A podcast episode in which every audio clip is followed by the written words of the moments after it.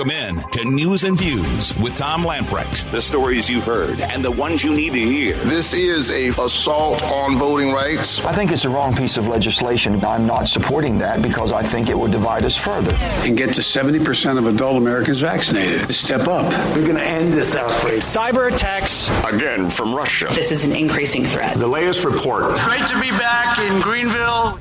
Your life, your values, your voice. This is News and Views with Tom Lamprecht on Talk 96.3 and 1037.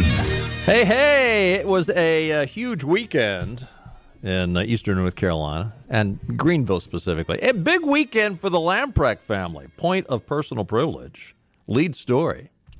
The Lamprecht family is doing all it can to add to uh, the conservative Christian population Bennett Michael Lucisano, my number six grandchild, was born Saturday morning, Friday night, Saturday morning, twelve thirty, and uh, six pounds three ounces, I think he was. And a good-looking kid. Got to hold him, got to see him yesterday. So uh, we are doing our part to uh, increase the uh, conservative population here. How about them Pirates? Big game last night. East Carolina clinched its sixth berth to a super regional in program history in the wee hours of the morning. Uh, they didn't win it last night. They won it this morning, but 1 a.m. Pirates finished off a three game sweep of the 2021 Greenville Regional inside Clark LeClair Stadium with a 6 5 victory over my Maryland Terrapins. I was rooting for the Pirates. I, I, I was at, I, I was at the University of Maryland for four years. Actually, I was there for about six years because I was working full time. But uh, I've been here for about 30 years, so uh, Greenville wins. Uh, this would be the third super regional of the Cliff Godwin era. We uh, went in 16, 19, and 21. Over 5,000 in attendance last night. The jungle was packed. The Pirates will now face Vanderbilt, the Commodores, up in Nashville this coming weekend. They too had a late night game, big victory over Georgia Tech. The uh, Commodores hit a grand slam home run at the end of the game to uh, overcome a four-run deficit and uh, prevailing over Georgia Tech 14 to 11. That game went 11 innings. So uh, ECU will head up to Nashville this coming weekend to face uh, the Commodores. Pretty similar records. Uh, Vanderbilt's got some good pitching. So do we. But uh, their record's 43 and 15. East Carolina 44 and 15. Sorry to tell you that um, this afternoon the uh, Campbell Camels did not uh, get to the Super Regional.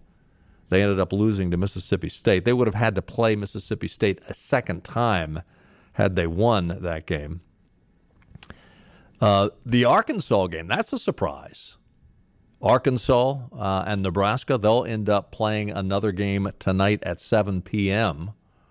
And uh, if Nebraska were they Nebraska beat Arkansas yesterday, if they were to beat them again, the number one seed in uh, baseball, college baseball, will go down.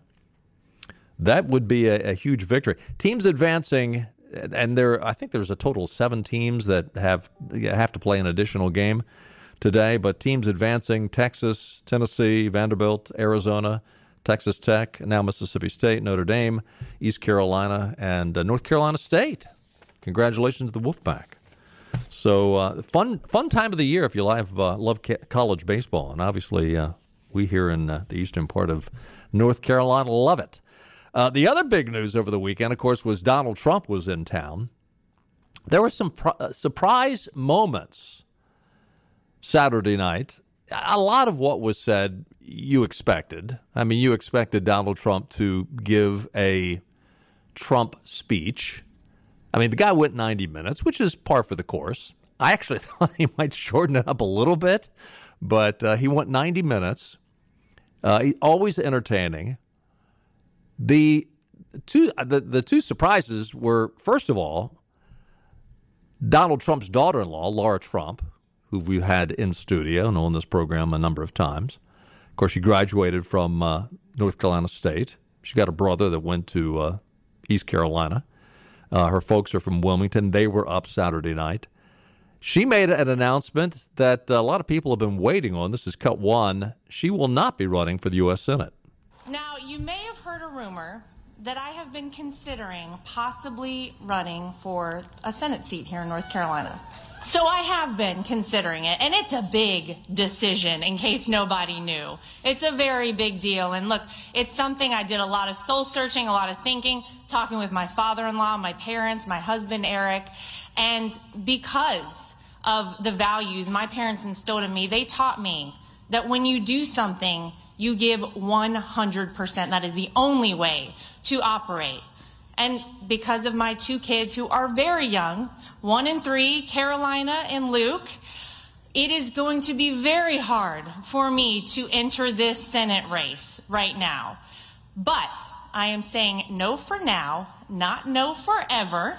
Just because my name is not on the ballot does not mean I am not fighting every step of the way with you here in North Carolina. Because if we're being honest, this is so much bigger than a Senate seat.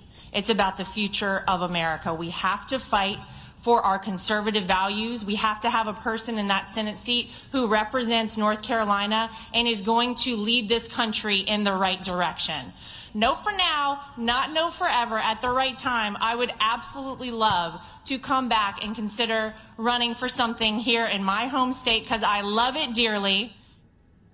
Well, I think she made the right decision. And actually, not to pat myself on the back too hard, but I said a while back I didn't think she'd be running. And, I said because she's got two small kids. I, I am happy she's not running and uh, I would be happy for her to run. I, I, I, think she's she would make a great candidate. She's conservative. She's articulate. She's attractive. I think she'd make a good candidate. But Lara, you need to move here and establish yourself first for a year or two. Don't decide to run and then move here.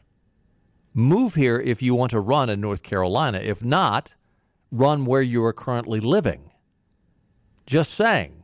I, I, I did not like it when Hillary did this. I did not like it when Elizabeth Dole did this. Move to the state, live there, and once you're established, run. I, I realize you grew up here, but you haven't lived here for how many years? Been a few. Uh, and, and again, don't get mad at me. I love Lara Trump, but I think we ought to have people that live in the state. I don't think we need people to move to the state just to run. Uh, the big surprise, though, this was the, the, a much bigger surprise than Lara Trump. I think eventually she would come out. I was surprised she made that announcement when she did. But the second surprise came just moments later. Donald Trump speaking to a sold out North Carolina Republican Party convention. He made an early endorsement in the 2022 primary for the U.S. Senate, choosing 13th District Congressman Ted Budd over Mark Walker, and former Governor Pat McCrory. Here's Donald Trump. There's somebody in this room that I think is very special, somebody that I've worked with, always been with me, a man that uh, hasn't been pushing me at all, unlike some of the others that are running that won't win. This man's a great politician, but more importantly, he's somebody that loves the state of North Carolina. He loves the country. But this gentleman is going to be your next senator. He's going to be somebody that you're going to be so proud of. He will fight like hell and a lot of you don't know him that well, but you're going to know him probably within about two minutes. Ted Budd, please come up. Please come up. Please come up, Ted. I am giving him my complete and total endorsement. We're going to work with him. We're going to campaign with him. You can't pick people that have already lost two races. You can't pick people that have already lost two races and that do not stand for our values. So I'm going with Congressman Ted Budd, complete and total endorsement. Come on up, Ted. Wow, Mr. President, thank you so much. You know, and and go back to 2016. I was in a 17-way race and won this won that primary and got here. I was a business guy that never run for office. I think maybe you had an 18-way primary, right? And you 18-way. We came in and we fought for the forgotten men and women of America. And Lara, your father in law and you, you fought for me in 2018. The Dems outspent me two to one in the worst Republican district. And with your help, Mr. President, and Lara, you coming in to help, we won. In 2020, Lara, we fought together. We fought to help Thom Tillis win. We fought to keep the North Carolina legislature. We fought for North Carolina judges. You're a heck of a teammate, and you'd be a heck of a senator. Mr. President, Lara, this means the world to me. Thank you. We got a lot of hard work ahead. So let's win this together and let's get back to making America great again. That is huge for Ted Budd. You know, the, the latest polling showed that Pat McCrory was leading the field with 40% of the vote. Walker, Mark Walker, was uh, in second with 10.5. Ted Budd at 4.8%. 44% of the respondents were undecided, which is which is a ch- huge chunk. You know, it, uh, chunk. In early polling, people often identify that they are for the name that they recognize. Once they find out more about the individual, some of those numbers will change. But did you hear what Trump said, which was a direct shot at Pat McCrory? You can't pick people who have already lost two races. You can't pick people who don't share our values. I mean, a, a clear shot at, at Pat McCrory. McCrory, of course, the former Charlotte mayor, defeated twice in statewide races for governor in 2008 and 2016. There are a number of people out there that said Pat McCrory did not lose in 2016. In between the two losses, McCrory became just the third Republican governor in modern North Carolina history with a successful uh, election to the governor's mansion in 2012. McCrory released a statement shortly after Trump's surprise endorsement. And by the way, this this is really really awkward for the North Carolina Republican Party. If you remember when we had Sarah Newby on, who is heads up. Um, uh, is one of the, the folks that runs the uh, is on staff at the North Carolina Republican Party, um, working for uh, uh, the party there, and Michael Whatley. She had said, "Well, you know, we're not, we don't endorse anybody at these conventions. They were going to let everybody get up and speak, and they did a straw poll. By the way, Walker won the straw poll. Uh, McCrory didn't. Ted Budd didn't. Walker did. But it really puts Whatley in a awkward position that suddenly the North Carolina Republican Party, which is not going to endorse anyone because they want everyone to have a fair shake, at their convention, the president, and obviously the president has pretty much uh, he could do whatever he wants to do when he gets up and speaks. Well, he got up and spoke, and he also got up and endorsed Ted Budd. And uh, will this be enough to uh, usher in Ted Budd as the next senator? No. Uh, will it have a pretty heavy duty impact, though? Yes, I think that's that's clear. McCrory was not happy.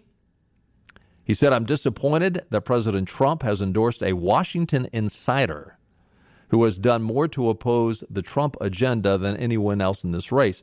We will win this race, the primary and the general. Quote, he goes on to say, quote, Ted Budd opposed President Trump's plan to secure the border, to support our farmers, to repeal Obamacare. He even voted against President Trump's COVID vaccines.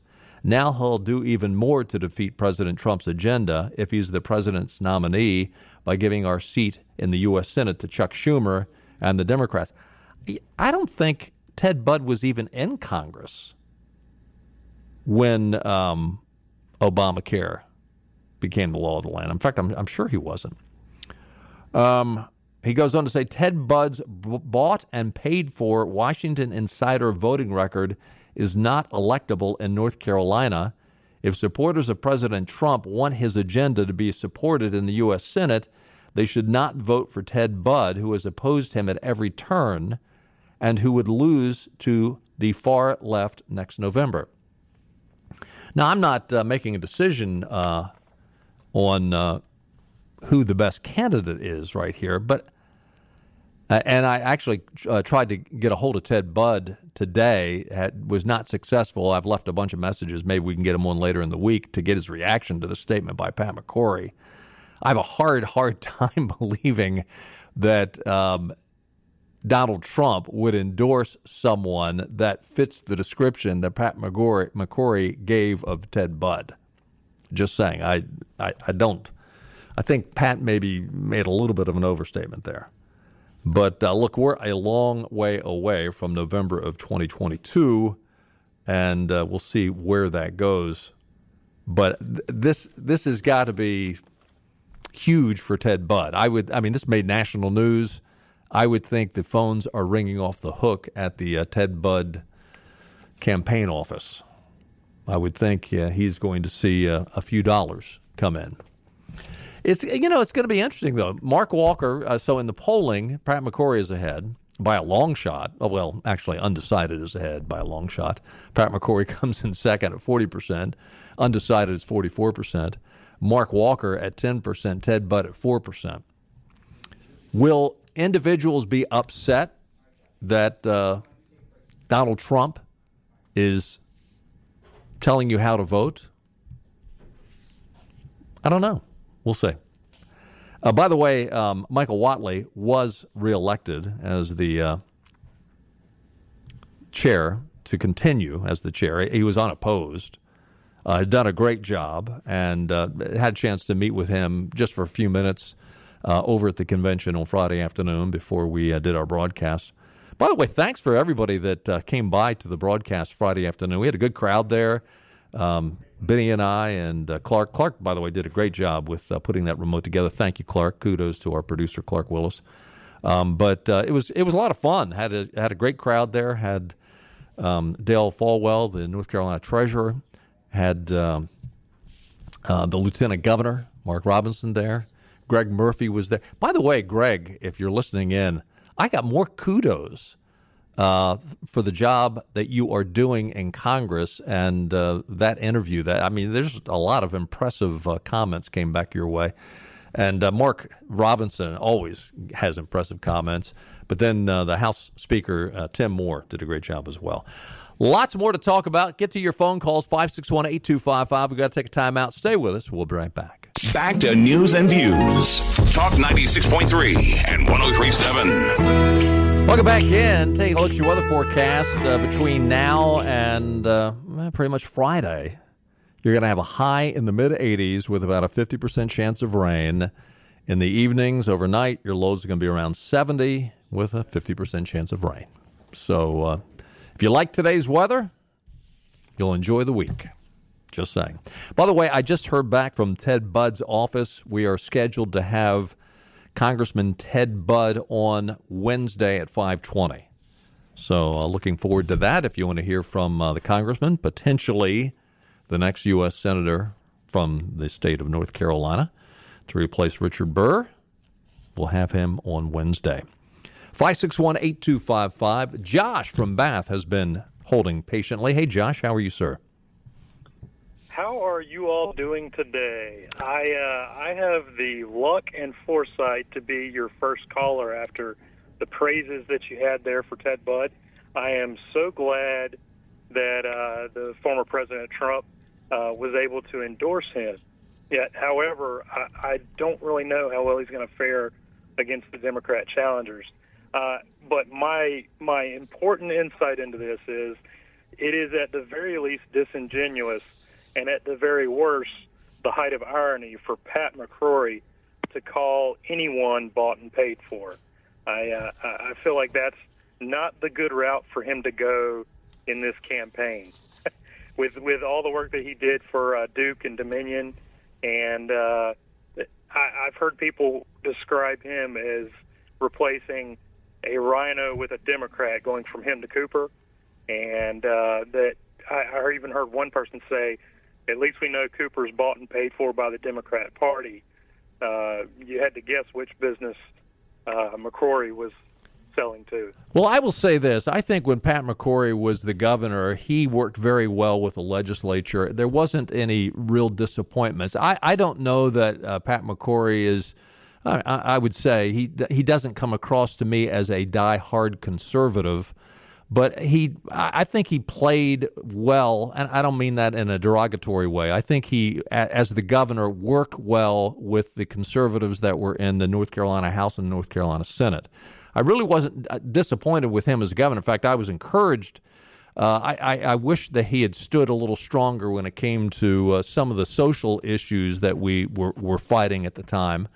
But um, I, you know, in terms when you say bought and paid for, I do know that in the western part of the state, whether or not it's uh, proper or, or right to put the blame at Pat McCrory's feet. There were a lot of people that were very, very upset with the whole I 77 uh, corridor going up uh, through Mooresville and Huntersville and that area, and how it was going to be a toll road. And, you know, that, that happened about the time that the vote was taken. You know, the controversy of that happened right about the time that the vote was being taken for governor when it was Cooper and McCrory last time around, and uh, a lot of people there either either stayed home or didn't vote. A lot of Republicans didn't vote. And if you look at the the numbers, it's it's pretty obvious that he did not have the support he needed to have in in North Charlotte at the time. So um, yeah, I I think being that he was coming from the Charlotte area as was his base, and to see that some of the same areas were the ones that had, uh, shall we say, probably should have been audited uh, I, I would say that that's probably another of his real weaknesses in this race. Well, I will also look forward to hear what Pat uh, or what uh, Ted Budd has to say in the comments that Pat McCrory made about Ted Budd in terms of him not being a uh, Trump supporter. Uh, again, I I don't know a whole lot about Ted Budd uh, going into this interview. I'll do some homework between now and then, but again, I have a hard time believing that Donald Trump wouldn't have done his homework and found out before he makes an endorsement, found out exactly what Ted Budd stands for. You know, the one interesting thing that I have heard about Ted Budd and and Mark Walker. Um, apparently, they're both good friends. You know, they there was when they redid the districts because things went back to court a couple of years ago. Uh, Mark Walker and Ted Budd found themselves in the same congressional district, and they would have had to run against one another for the uh, for for that particular district, which is now District 11. And uh, Mark Walker went to Ted Budd and said, "You know what? Uh, I, now I don't know that at the time whether or not he he told Ted that he planned to run for the Senate, but he said, "I'm going to step aside and I'll let you run for the Senate, and we'll just see what else, you know, the the Lord has for me down the road." And of course, Mark Walker jumped into the Senate race early on, and then Ted Budd jumped in after him. Uh, and some people have said, eh, that doesn't seem like it sits right after Mark, you know, basically tipped his hat and said, uh, hey, I'll let you run, Ted. And, and uh, we'll just, you know, I'm going to ask him about that on Wednesday, you know, uh, how that, you know, how that all transpired. But uh, I, I, would say this that. Um, I would say that all three of the people that have announced that they're running, McCrory, Ted Budd, and Mark Walker, uh, I think any one of them would be substantially better than uh, Richard Burr, who's uh, basically just preparing to sit on board of directors uh, after he retires from the U.S. Senate, take his pension, and get a bunch of board of directors jobs and go from there. Agreed. Hey, thanks for the call, Josh. Good to hear from you. 561 8255, if you want to join us. You know, it's interesting. There was an extensive analysis uh, that was done by Democrats concerning what went right and what went wrong for Democrats in the 2020 elections. Uh, th- these were basically liberal groups that wanted to do as much as they could for minorities and just helping the uh, agenda of progressives. But they, they tried to do an analysis okay, how could we have done this better? Uh, the findings warn that the party could see a support drop with black, Hispanics, and Asian American voters in future contests unless Democrats do a more effective job countering Republican attacks. Now, what's interesting about this is they're upset because they say that Republicans are attacking them. And they're looking at the things that progressives, the Republicans are looking at things that progressives are doing and calling them radical. And they think that this is attacking Democrats. And so, therefore, the Democrats need to do a more effective job countering Republicans' attacks. You know, the Republicans don't have to do a lot of attacking. The Democrat policies from these progressives speak for themselves. the Republicans, I mean, they consider it attacking when Republicans merely point out what the Democrats are doing. While Democrats, well, some people say they won the White House. They uh, got to 50 votes in the Senate, and of course they've got Kamala Harris to tie, uh, break the ties. Uh, in the House, they got shellacked, though. Was it five more seats, and the Republicans will take control of the House, take it back from uh, Queen Nancy? A 73 autopsy of the 2020 contest compiled by three pro Democratic groups spotlights that many House and some Senate Democrats underperformed at the ballot box. Quote, the 2020 election was a mixed bag for Democrats. While thrilled with the Biden win and the new tie in the Senate, expected victories in many contested races failed to materialize, and the party lost significant grounds in the House, reads the introduction to the report. The analysis, which was first reported by the New York Times, points to specific electoral setbacks with Spanish Spanish speaking voters in Florida and Texas, black voters in North Carolina, and Asian voters in California, as it argues that Democrats failed to convey a consistent core message on the economy last year and leaned too heavily on anti Trump rhetoric well, maybe it's these people that you're talking about actually like Donald Trump. You ever thought of that? I mean, see, the Democrats assume that if they go out there and they're pro immigration, pro illegal immigration, I, I, I think every, you know, Republicans are pro immigration, but they're pro immigration on a legal basis. But the Democrats somehow think in the back of their mind, oh, well, you know, if, if we do all we can to allow illegals in, that's going to help us with Hispanics at the ballot box. And yet, if you look at the statistics, if you look at the poll numbers, no, it doesn't. It hurts you. Because people who have come into this country legally don't want to see illegals come across the border and try to bypass everybody who is standing in the legal line to automatically get in. Blacks across the country voted in record numbers for Donald Trump. Why? because he actually did what he said he was going to do. He stood for the morals, the family values that many uh, black Americans stand for. I mean, even though, you know, we, we have, look, and whether you're white or black, the, the fatherless families in our country are astronomical, but traditional values Donald Trump embraced and many black families embraced, but the economy and jobs that was the big thing. I mean, the, the, you know, the, the Democrats love to, you know, overtax people and talk about, you know, what is fair and what is decent and everybody paying their fair share. Bottom line is when you look at job growth and salary growth, income growth, the poor, the lower income folks had the biggest gains under Donald Trump than anybody else. Among their findings, this uh, report goes on to say voters of color are persuasive voters who need to be convinced. Quote, Republican attempts to brand Democrats as radicals worked. They are radicals. Polling was a huge problem even after the 2016 adjustments. COVID 19 affected everything, and our hopes for 2020 were just too high. Now, they say all that, and at the end of the reports, the people that wrote this report up stressed that Democrats need to be, quote, to be unapologetic about race, and we need to explain to all Americans why we're doing so is beneficial to everyone. So apparently they're just totally clueless because when they say that, what they're talking about is critical race theory, social justice, affirmative action. I mean, they're all about critical race theory, and they don't even recognize the fact that the average American, black, white, Hispanic, Indian, whatever, they look at critical race theory and say, You're crazy. This is not this these are not our values. And the Republicans don't have to get up and, and call you radical. You are radical.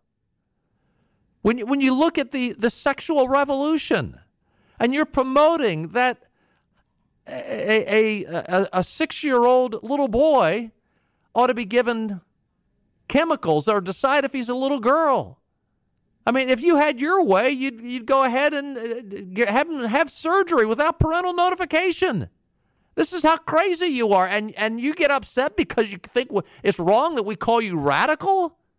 I mean, it's radical that, that you you sit there and nod in affirmation when a biological female comes out and says, "Oh, I'm a I'm a male," and a, a, a vice versa with a guy saying, "Oh, I'm a, a woman," and you know the average.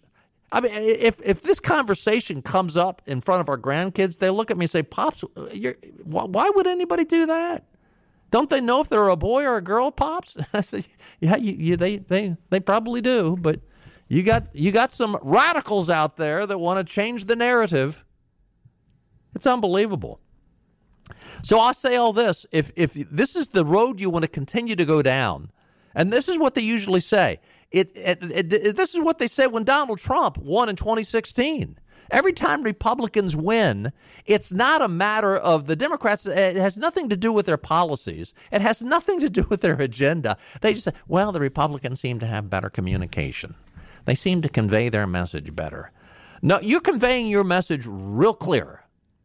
And I, I, will say this I am not happy that Joe Biden is in there. I don't think he was duly elected in a proper manner. I'm not happy that the Senate is 50 50. I'm not happy that we didn't take over the House. But all in all, when you look at the, the you look at the uh, House races, uh, you look at a lot of the Senate races, you look at what is happening in a lot of conservative states, the governor mansions, the the uh, state legislatures and how conservatives are doing well in many states there. You look at all that and you think to yourself, okay, it's it's not that bad. And the silver lining around all this is again, it doesn't have to be rhetoric because the policies of Joe Biden and Kamala Harris and the likes of Nancy Pelosi and Chuckie Schumer and Dickey Durbin and all the radicals, they are so so whacked out that you are setting the table for Republicans in 2022. And again, I've said this over and over again, I'll say it again. The key is for 2022 that we need to make sure that we're doing everything now to make sure that we have fair, honest elections come two years, year and a half at this point. Hey, uh, we got to take another time out. Stay with us. Much more to come. Love to hear from you. 561 8255. News and Views continues right after this.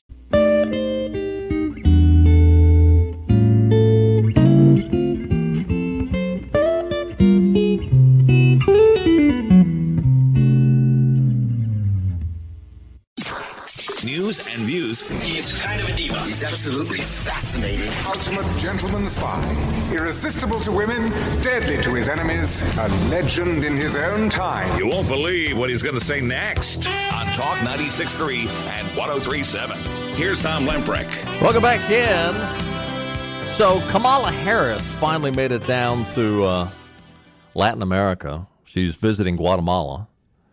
She told uh, potential immigrants, migrants, illegals, that they should not travel to the U.S. Mexican border, claiming they would be turned back if they did. Quote, yeah, well, that's, that's, what, that's what the people down there are probably doing. Kamala, laughing at you. She said, I want to emphasize that the goal of our work is to help Guatemalans find hope at home. At the same time, I want to be clear to folks in this region who are thinking about making the dangerous trek to the United States Mexican border do not come, do not come, she said.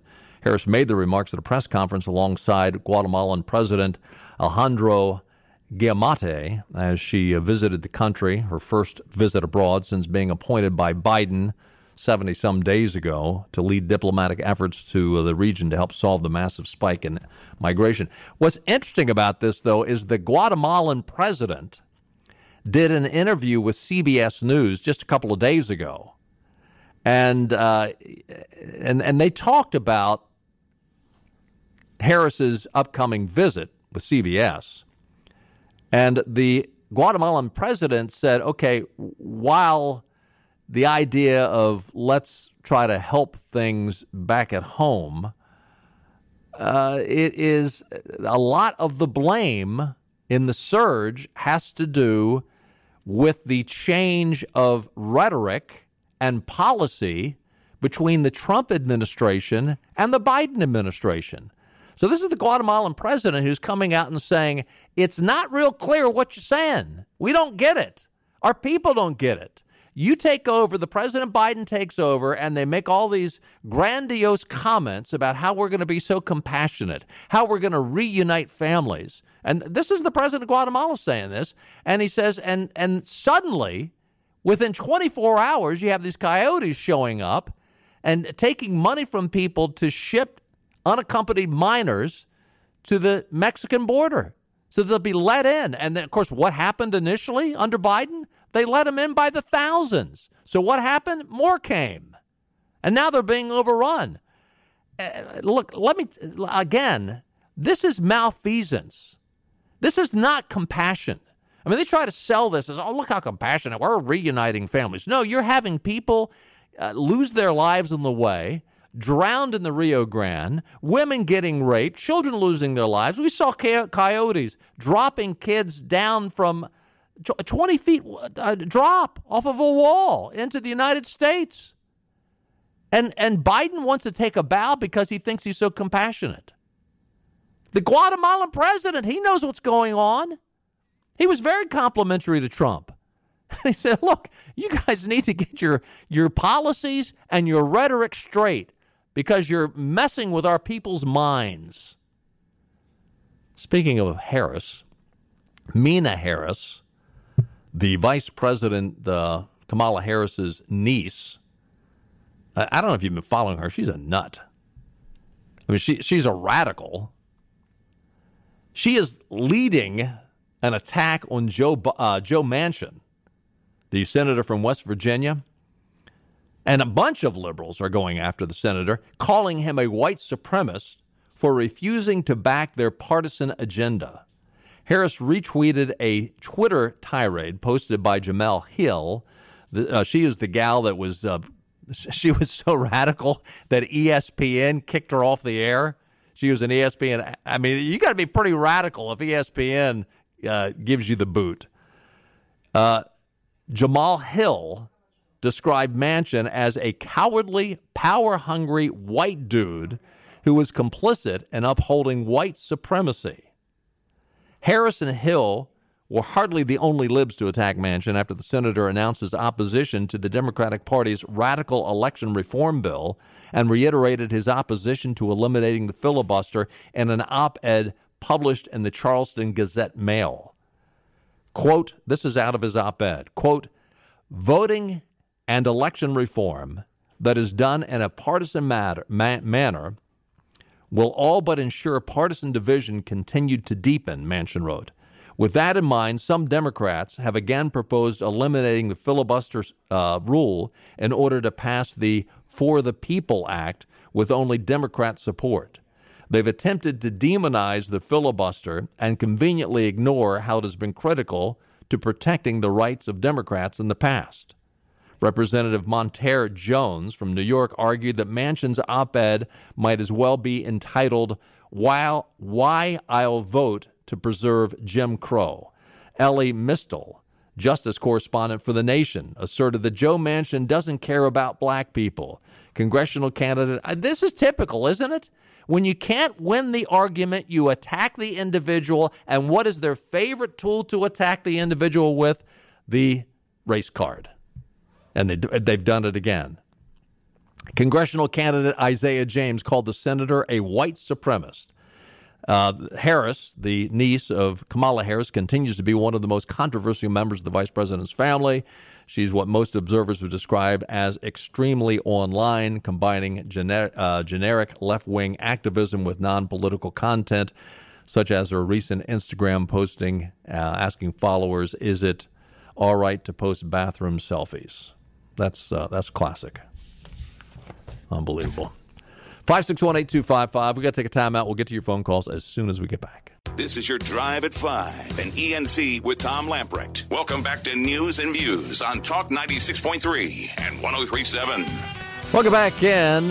Uh, Saturday night when Donald Trump was here speaking at uh, the state convention. Of course, we had uh, Lieutenant Governor on Friday. He was there on Saturday as well with the president. And obviously, critical race theory came up because it's uh, constantly coming up. It's always in our face. First in Freedom Daily had an article on this today. Also, WBT talking about how down in Mecklenburg County, They're having critical race theory homerooms in their public school system. It's here, folks.